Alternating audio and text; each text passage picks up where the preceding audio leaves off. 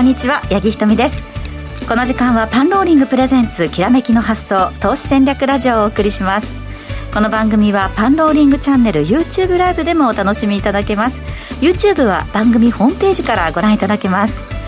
さて今週も感染防止対策として、えー、和島さんはリモートでの出演となっています。和島さんこんにちは。こんにちは。よろしくお願いします。よろしくお願いいたします。なかなか今週も厳しいスタートとなりましたけれども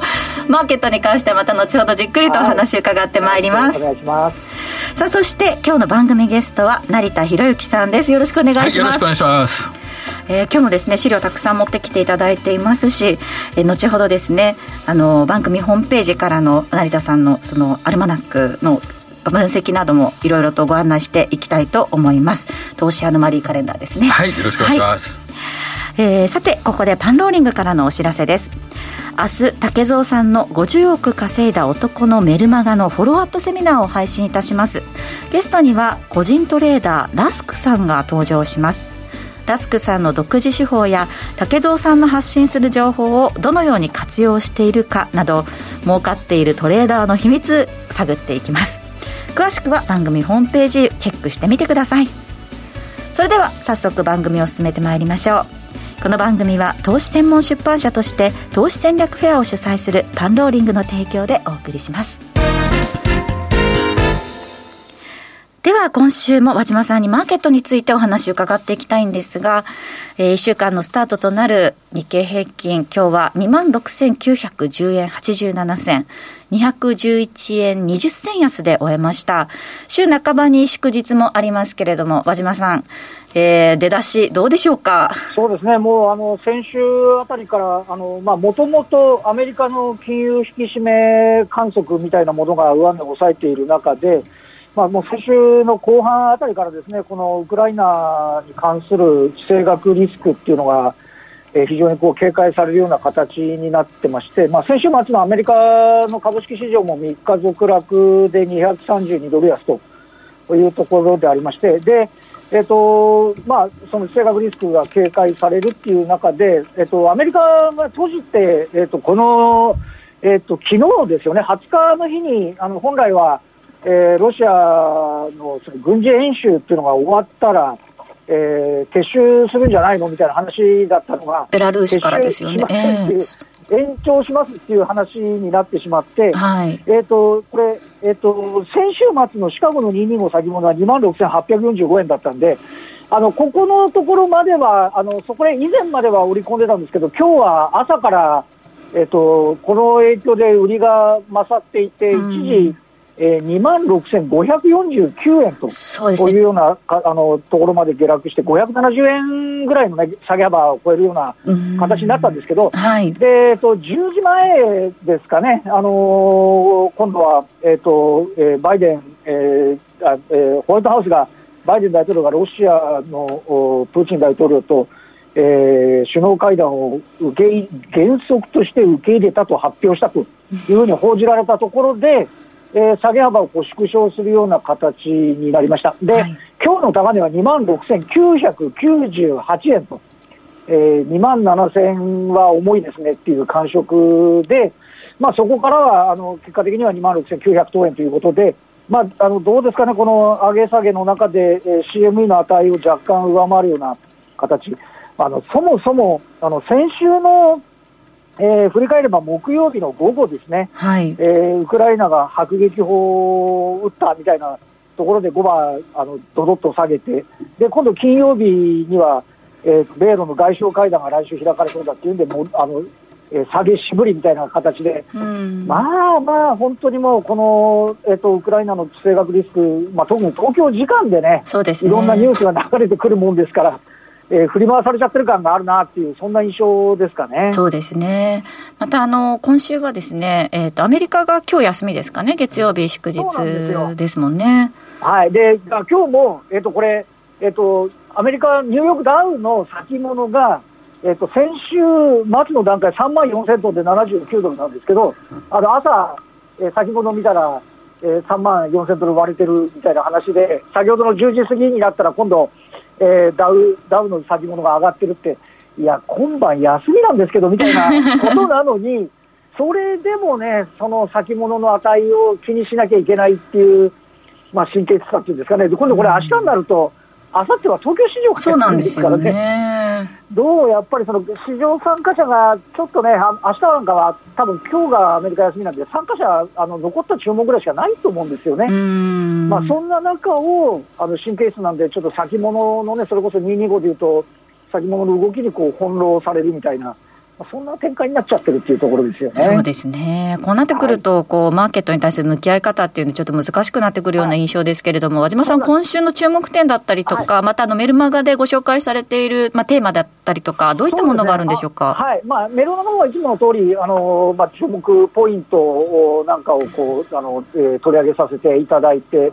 えー、いるんですけど、で、その中でもちょっと触れているんですが、あの、えっ、ー、と、先週で、えっ、と、第三四半期の決算が一巡しました。はい、で、えっ、ー、と、これ、えー、結果的に言うと、その第三四半期の決算の中身っていうのは、あの、あのなんていうんですかね、これ、数字が出て、先行きだめじゃねえかって言われちゃうとなかなか厳しいものもあるんですけど、あの、えっ、ー、と、日経集計でいうと、22年3月期の経常利益は29%増益になる見込みと。で、えっと、この第三四半期9か月累計締めた段階では、えっと、52%増益なんですよね。はい。あの、もちろん、あの、倹約が商社とかの海運とかっていう、いわゆる市況関連ではあるんですけど、うん、あの、で、製造業が81%増益で、非製造業が32%増益。あの、えっと、まだ、シンクタンクの集計はないんですけど、第2四半期終わった段階での調査期間の来年度、23年3月期のえー、業績予想っていうのは、あの資源高を含んでも8%ぐらいの増益ではないかというふうに言われているので、うん、あの全般さえ落ち着いてくれれば、はい、えー、企業業績に目が向くのかなっていう期待感みたいなものを、えー、メルマガの方でも出出してはいるんですけど、ただ一方で、えーと、あの今週のスケジュールという点では、えーと、今晩、えーと、来週明日ですかね、ああの IFO の、えー、ドイツの経常監視通貨とか。あとはアメリカで、えー、住宅価格指数とか、あと新築住宅販売、中古の、えー、住宅販売仮契約、これあの、今回のデータがどうだっていう部分と、あのまあ、もちろん住宅購入意欲が旺盛だっていうところと、今、あのアメリカの住宅のローンの金利が4%ぐらいになってきてるんですよね。でそれが先行き金利がさらに上がるから買っとけっていう話なのか、はい、いや、もうちょっと手控えるという形になるのか、そうなってくると、要はアメリカの金融引き締めで景気がちょっと鈍化するんじゃないのみたいな話になりかねない部分っていうのがあるので、まあ、ちょっと住宅関連の指標、あとは決算がまだ今週もそこそこあるんで、まあ、このあたりはちょっと注目かなというふうには思いますね。そうですね。またあのこの後あの成田さんにもちょっとお話しいただくんですけれども、はい、新興市場に関してはどんな見方してますか、ね、はい、はい、まだあの相変わらずあのマザーズはね、あの下げ止まりの気配を見せてないという部分があって、まあ今日はあの一番安いところ、674ポイントからは引き戻して688、まあでもそれでもね、2.8%の下落で、でね、あの相変わらずこう下げ止まった感はないっていう状況なので、まああの、えっと、なかなかね、その個別の案件でどうっていうか、一部が荒れちゃってると、なかなかこう正直言って、あの進行から落ち着いてくるっていうことも考えにくい状況なんですけど、まあ今日はあの、あの、これ成田さんの資料の中に、マザーズのインデックスが入ってるんで、で私もこの後楽しみにちょっと伺いたいと思いますけどね。ということで、この後は本日のゲスト、成田博之さんにじっくりとお話伺います。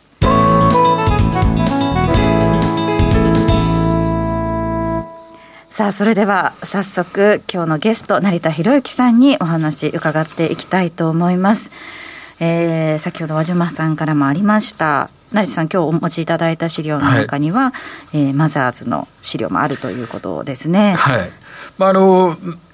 かなりその、まあ、昨年の後半から話題の指数ですよね。はい、そうですね。なんかもうトピックスとか日経225ってどっか行っちゃってて、もうほとんどがみんなマザースしか話題にしないという。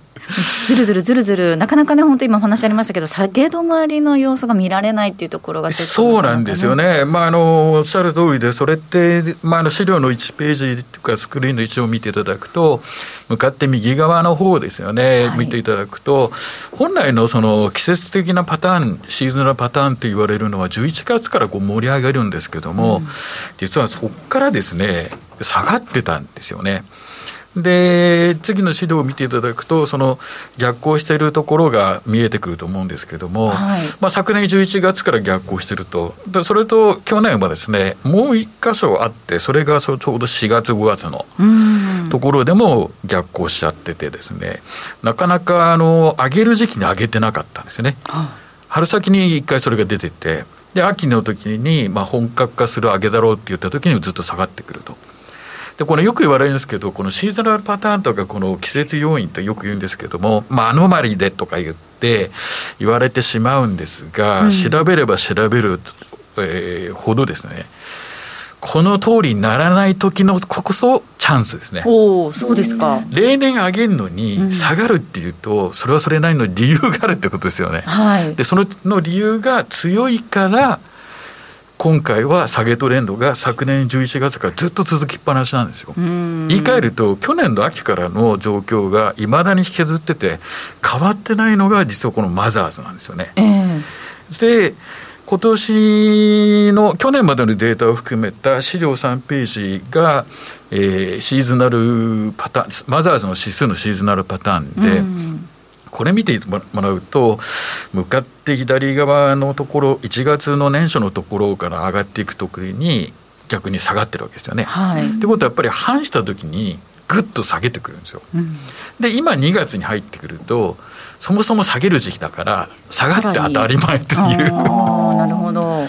そして2月の後半からちょっとこう、頑張って戻して、うん、で3月の頭ぐらいまでちょっと戻すんですけどもですから来週ぐらいですよね、はい、戻すんですけども再度安値を探しに行くと。なかなかちょっと春は遠そうなイメージがありますね、これを見るとですね。そうなんですよ、えー、でこれが例年の動きなんですけど、はい、アメリカの FOMC のカレンダーをこの上に乗っけてしまうと、はい、この王族をつけるだろうという3月中旬に FOMC が来ちゃうんですよね。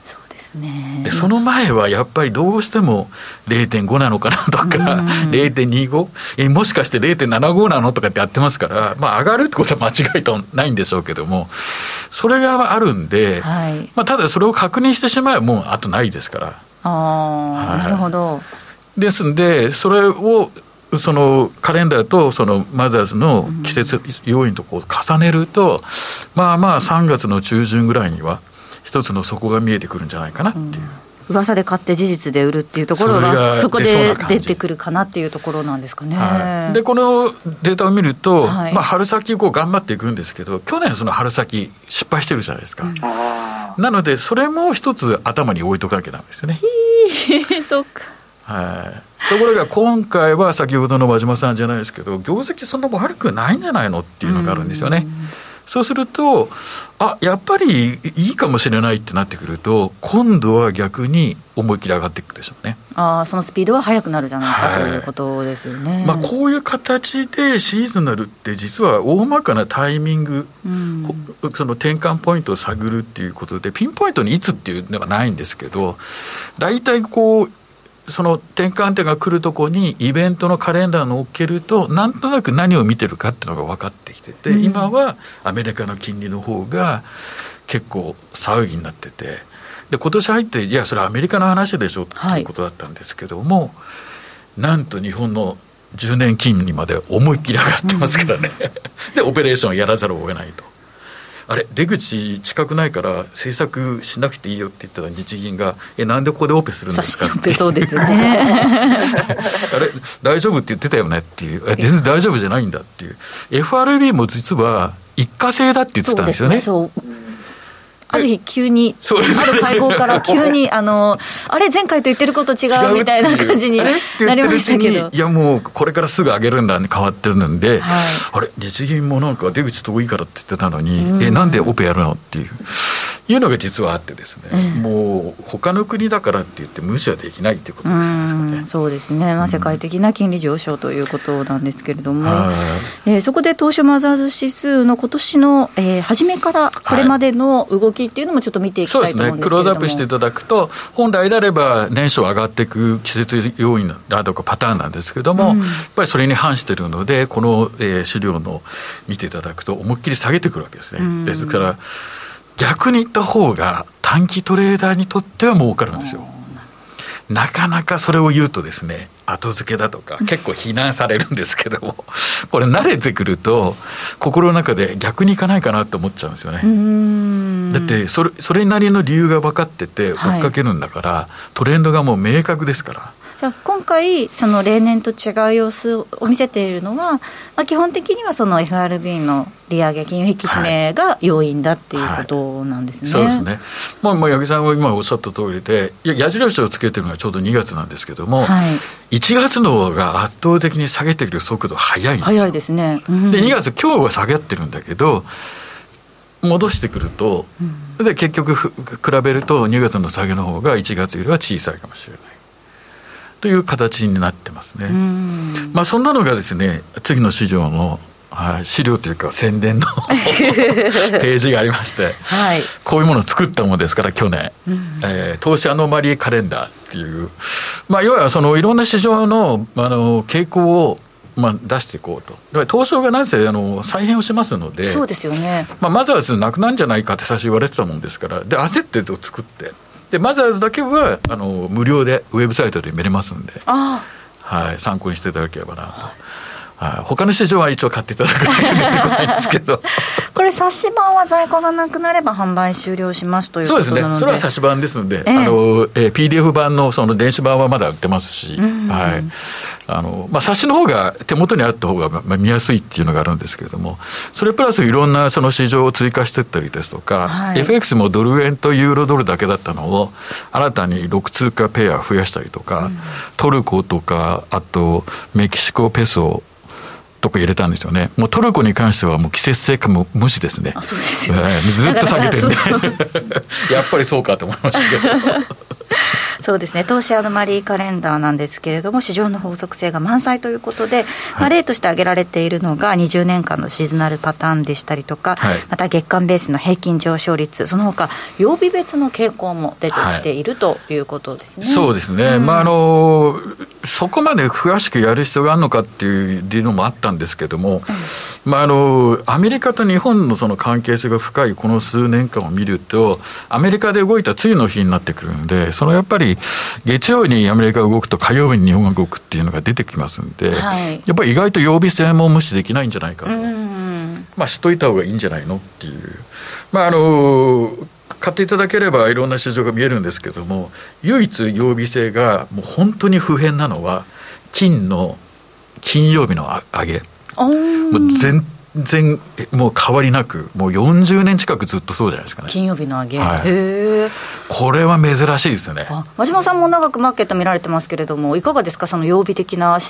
パターンっていうのは。そうですね、あのえーと、これあの、シーズナルと関係あるかどうかは分かりませんけども、あの去年は、日本は水曜日が最悪だったんですね、うん、あの水曜日だけで下げの要因がほぼあのついあのついちゃうような感じです。今年は意外に水曜日頑張ってるんですけど、でやっぱり私たちも、あのなんていうんですか、マーケット長くいると、あの体にリズムが染みついてるところもあるんで、はい、やっぱその、ね、やっぱシーズナルですとか、サイクルみたいなものっていうのはあの非常にあって、で私、今、非常に興味深くあの伺ったのは、先ほどのね、その4枚目のその資料の中で、うん、本来は上げるって言ってたところで、まあ、これ、成田さんといつもあの放送の中でも伺ってたんで、あの逆に来るもトレンドだって言われてたところで言うと、まさがこんだけきつくなってるのは、やっぱり確かにそのシーズナルの裏行った 部分のきつさもあるんだなっていうのはありますけど、これ、もう年初からだけでもまず3割下げてますからね。そうですよね。まあ、だからやっぱりその、えっと、今回のその成田さんのそのシーズナルの見方っていうのを、ちょっと一つね、こうひねってみると、非常にこうトレードのアイデアっていうんですかね。えー、それにこう直結するんじゃないかなっていうふうに思いますね。そうですねはいえー、その他ですね、今、マザーズの話もありましたけれども、はい、あの日経平均のそのシーズナルパターンでしたりとかっていうのも、今日お持ちいただいています、これ、最初の方だけということですね。そうですね、まあ、あの日経は年初からの下げが大体2月ぐらいにこうつきてつけて、でちょっと反発して、3月にまあそこを再確認しに行くっていう、そのパターンで、今のところは日経平均がですね、シーズナルパターン通りなんですよ。うんなので、本来であれば、新興市場のマザーズだけは本当は年初から頑張ってたはずなんですけど、はい、まあなんせそこは元気がないと。逆を言ってしまったということで、はい、日経平均もそうですね、今お話あったように、春先ぐらいからはちょっと上向いてくるっていうところが、シーズナルでは読み取れるということですね。はい、こうやってあのタイミングを掴んでいくのに使ってほしいということですね。そして、えー、直近話題となっていますゴールドですけれども、はい、こちらもやっぱり年収は上げる、今もね、そうなんですよ、あの1月はですね、えー、思ってるほど上げたっていうよりも、上下に触れただけで、うん、で2月に入って、1月の高値を更新して、まあ、通常通りの,、まあ、あの上昇基調に乗っていって。で、今もうまさに頑張ってゴールドっていう感じで、まあ、有事の金買いも入っちゃってますから、はい、なおさら強くなっていってますよね。ですから、こういうのを見ると、あやっぱり強い時に強くなっていくし、なかなかそのタイミングとか、うん見ていくのが一つのポイントになってくるなっていうのが、改めてこの日経とゴールドを見ると、まあ、なかなか最高になるんじゃないっていう、うね、はい、まさに宣伝なんですけど。一つ疑問なのが、それこそその FRB のその金融政策がちょっとまあ変わってきたというか、はい、変化っていうのは、そのマザーズのところではすごく反応してるイメージですよね。うんうん、そのなんですかね、日経平均だったりとか、ゴールドとかマザーズとかによって、反応するもの、しないものっていうのが、今こう、見て取れるっていうことなんでしょうか、はい、そうですね、おっしゃる通りですね、まあ、今回、この後お話しするセクターなんか特にそうですし、はい、アメリカもなんだかんだ言って、そのまあ金利上昇に伴うそのナスダックスのメーカーが弱くなってくるっていう話だったんですけども、うん、まあ、それもそうなんですが、なんせその、えー、昨年の後半から上げているはずの、えー、小型株がもうボロボロにやられてまして、まあ、そういうのを見ると、まあ、なあ新興のマザーズも下げてくるなっていうのは一つのあのなんていうんですかね予測できるっていうか考えとしてはあったかもわかんないですね。えー、ここまでその成田さんの投資アノマリーのカレンダーで紹介している内容をお伝えしました、はい、このカレンダーなんですけれども、まあ、あのこのカレンダーだけパッと見て、すごいよくわかるっていう方もね、成田さんのファンの方なんかもうすでにいらっしゃるかとは思うんですけれども、ただこれはあの初めての方とか、どう見たらいいのかっていうのがね、わからない方もいらっしゃるかもしれないので、フォローアップセミナーを行ってらっしゃるということですね。はいまあ、あの何回かやろうって話だったんですけども、あの、ちょっと整理に時間がかかってしまって、今週の2月の24日の木曜日に、購入者を対象にですね、えー、フォローアップしていきたいと。まあ、成田というと大概海外市場ばっかりってよく言われるんですけども、今回は東証の33業種、うん、ここにちょっとフォーカスしていこうかなと思いまして、えーはい、で、そこのフォローアップを3月に上がってきそうなセクターがフォローアップで。ただラジオではですよ、ええ、2月から行くやつを今日話しますんで。なるほどなるほど。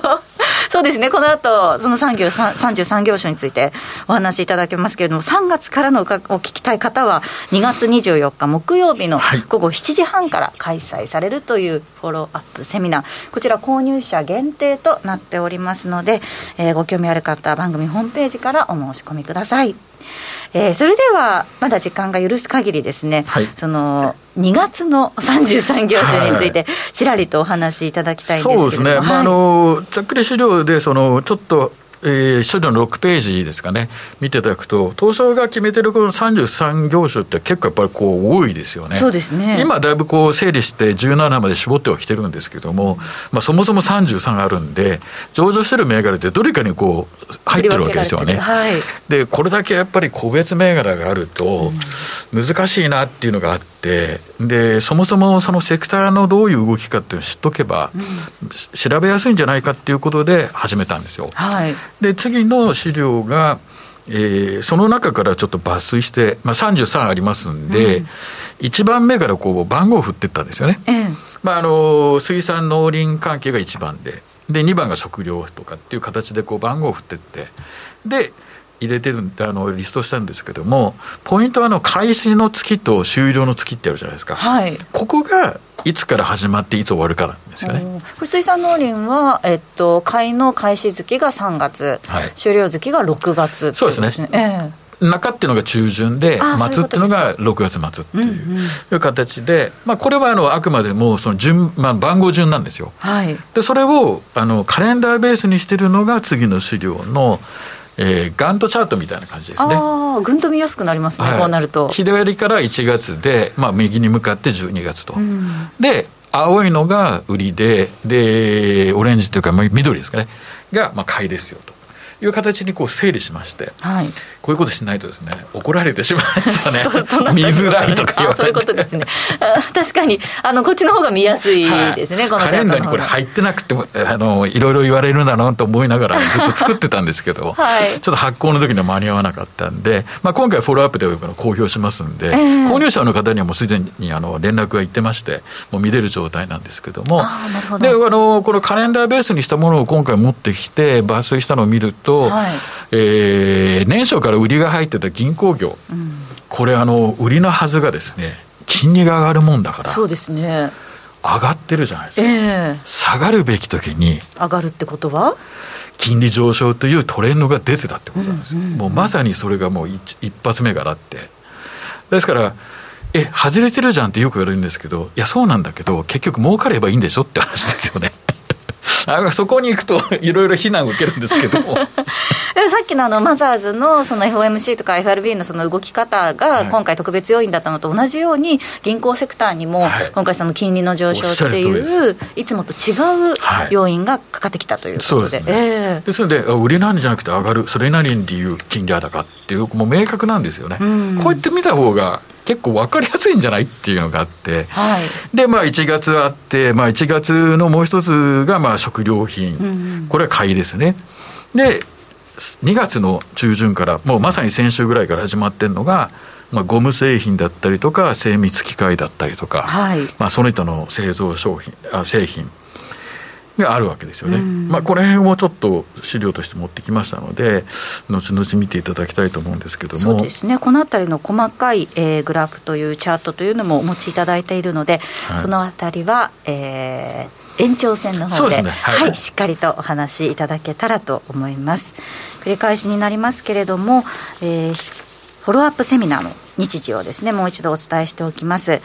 えー、アノマリーカレンダーのフォローアップセミナーですが2月24日木曜日の午後7時半からの開催となっています。購入者限定のフォローアップセミナーとなっておりますのでどうぞ皆様番組ホームページからお申し込みくださいということでそろそろ番組お別れの時間が近づいてまいりました。この番組は投資専門出版社として投資戦略フェアを主催するパンローリングの提供でお送りしました。この後ですねパンローリングチャンネル限定配信で引き続き YouTube でぜひお楽しみください。